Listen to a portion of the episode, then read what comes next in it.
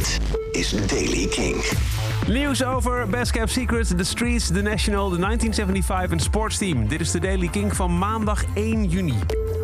Ze zouden headlinen op Best Kept Secret 2020 en doen het alsnog op Best Kept Secret 2021. De Strokes zijn bekendgemaakt als headliner volgend jaar voor de zaterdag 12 juni.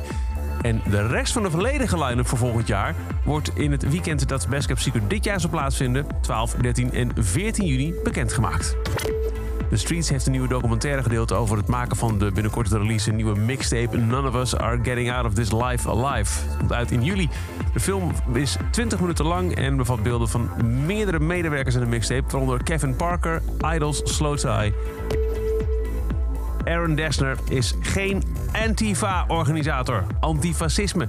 Ja, in de, de, hele tumultueuze tijden rondom Black Lives Matter en de rellen die plaatsvinden in Amerika, is op een groot rechts Twitter-account ook gedeeld dat Aaron Dessner van The National mensen zou hebben betaald om rellen te stichten. Hij moet nu worden gearresteerd, zo luidt het bericht van het alt-right-account.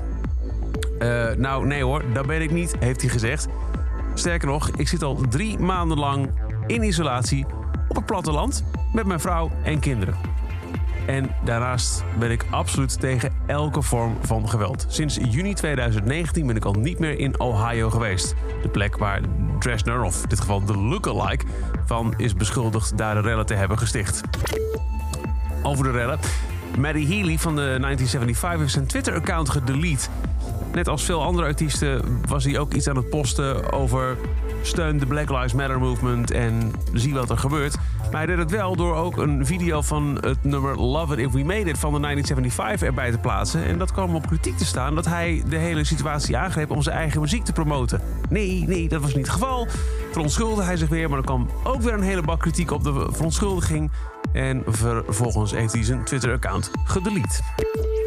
Dan nog goed nieuws voor iedereen die Sportsteam leuk vindt. Het debuutalbum Deep Down Happy zou eigenlijk zijn uitgekomen op 3 april.